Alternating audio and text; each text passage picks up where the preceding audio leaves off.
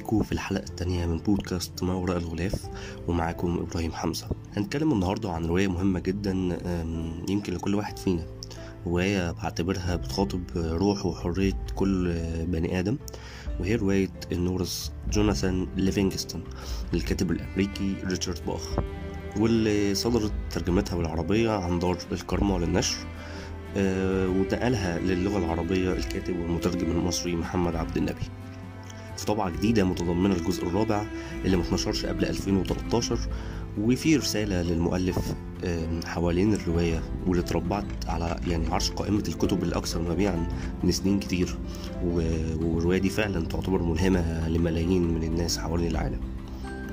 ريتشارد باخ كاتب أمريكي من مواليد 1936 حظى بشهرة عالمية آه، لما نشر الرواية دي وباعت ملايين النسخ يعني وكانت رو- رواية من أشهر الروايات وتم ترجمتها لعشرات اللغات واتحطت في قائمة أفضل خمسين كتاب كلاسيكي روحاني. هي رواية قيمة جدا وغنية جدا. آه، إن- إن نقول النهاردة ال review يكون يعني مش فيهاش حرق كتير قوي بس هنتكلم عن إزاي هي رواية آه، خفيفة جدا آه، بتخاطب روح كل واحد فينا. آه، ريتشارد باخ في خلال روايته كان عايز يرمز للإنسان وبحثه عن الحرية بطائر النورس. هي الرواية ما فيهاش أي بني آدم هي عبارة عن كذا طائر نورس يعني في القصة. آه، وليهم أسامي وأب... وأب... يعني أشهر واحد أو آه، أبرز واحد هو الطائر هو النورس بتاعنا جوناثان.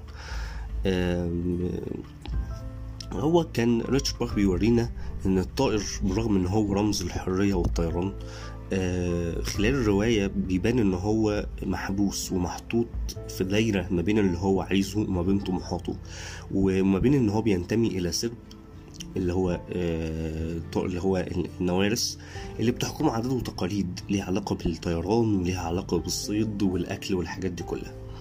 آه، طبعا هو خلال رحلته بيحاول يكسر التقاليد دي. آه، بيحاول آه، ينمي مهاراته أكتر وأكتر آه، لحد ما هم بيكتشفوا ده وبيقرروا إن هم يستبعدوه ويحرموه من البقاء بين آه، اسرته آه، طبعا عشان هو خرج عن التقاليد بتاعتهم آه، واللي جس يعني جسده ريتشارد باخ في الرواية قدرة جوناثان إن هو آه، يطير بطرق بتفوق قدرات بقية النوارس اللي هو آه، عيلته وقومه كلهم عايشين عليها.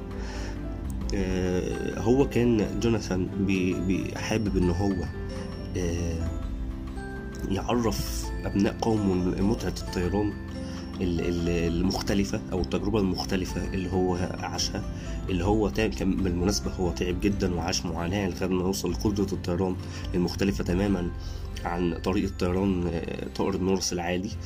آه، فرحلته كلها موجهة في الحتة دي. و... ويمكن هتحس شوية إن هي بتخاطب إنه ناس كتير أو شباب كتير قوي بيبقى آرائهم مختلفة عن آراء آه، بقية الناس واللي ليهم أحلام خاصة جدا نفسهم يحققوها. فهتحس دايما لو أنت شخص حر وعندك حلم نفسك تحققه وواجهتك مشاكل إن الرواية دي فعلا آه، بتخاطبك جدا.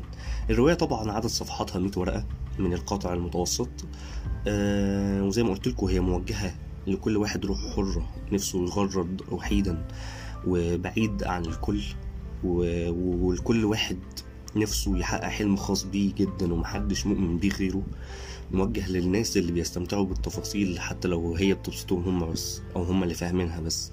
موجه للناس كمان اللي عارفين قيمة الحياة الحقيقية. ودول اللي هيعرفوا يطيروا زي جوناثان أعلى وأسرع وأبعد مما كانوا بيحلموا بيه آه، وبعيد تماما عن بقية الناس اللي حواليهم. قصة جوناثان ليفينغستون هي قصة نورس تغلب على حدود طبيعته وعلى مجتمعه عشان يوصل لمراتب عالية من المعرفة وعشان يرجع تاني ل... ل... يعني بعد ما وصل للمعرفة دي يرجع تاني لأبناء قومه وينشر ما بينهم اللي عرفه. آه، بس في الآخر هل هو هينجح؟ هل مش هينجح؟ ده اللي إحنا هنشوفه آه، في, في الرواية برضو عشان تبقى في جزء للناس اللي ما قرتهاش إن هم يقروها. في الحقيقة هتستمتع جدا وأنت بتقراها وهيخلصها برضه بسرعة رهيبة جدا من كتر ما هي طول أحداثها هي بتشدك جدا. آه، هي حقيقة مختلفة. فكرة إن مفيش إنسان هو هي حيوان هو طائر النورس هو اللي بيمثل القصة كلها. آه، آه، لكن هتستمتع بيها استمتاع آه، غير غير طبيعي جدا وهتحس إن أنت منطلق معاها جدا. رواية نورس جوناثان تربعت سنين كتير قوي على قائمة الكتب الأكثر الأكثر مبيعا وما زالت بتلهم من الملايين زي ما قلت لكم. آه، الطبعة الجديدة هتلاقي فيها الجزء الرابع. ده ما اتنشرش قبل 2013 وهي مناسبة إن هي النسخة اللي هتلاقيها اللي هي آه، عن دار الكرمة يعني. آه، هتلاقي الجزء الرابع ده هو رسالة من المؤلف. آه، مش هتكلمكم عنها. حابب إن أنتوا فعلا تقروها بنفسكم جدا تستمتعوا بيها. آه، يمكن حاولت أحافظ إن الريفيو النهارده ما يبقاش طويل آه، لأن الرواية فعلا مش حابب إن أنا أحرق فيها أي حاجة آه، حابب إن أنتوا تجيبوها وتقروها وتستمتعوا بيها جدا جدا. حقيقي الرواية ملهمه برشحها آه، زي ما بقول كده برشحها دايما لكل واحد نفسه يطير. في النهاية حابب أشكركم جدا أتمنى إنكم تتبسطوا وتكون الحلقة عجبتكم. مستني رأيكم جدا وأشوفكم الحلقة الجاية. سلام.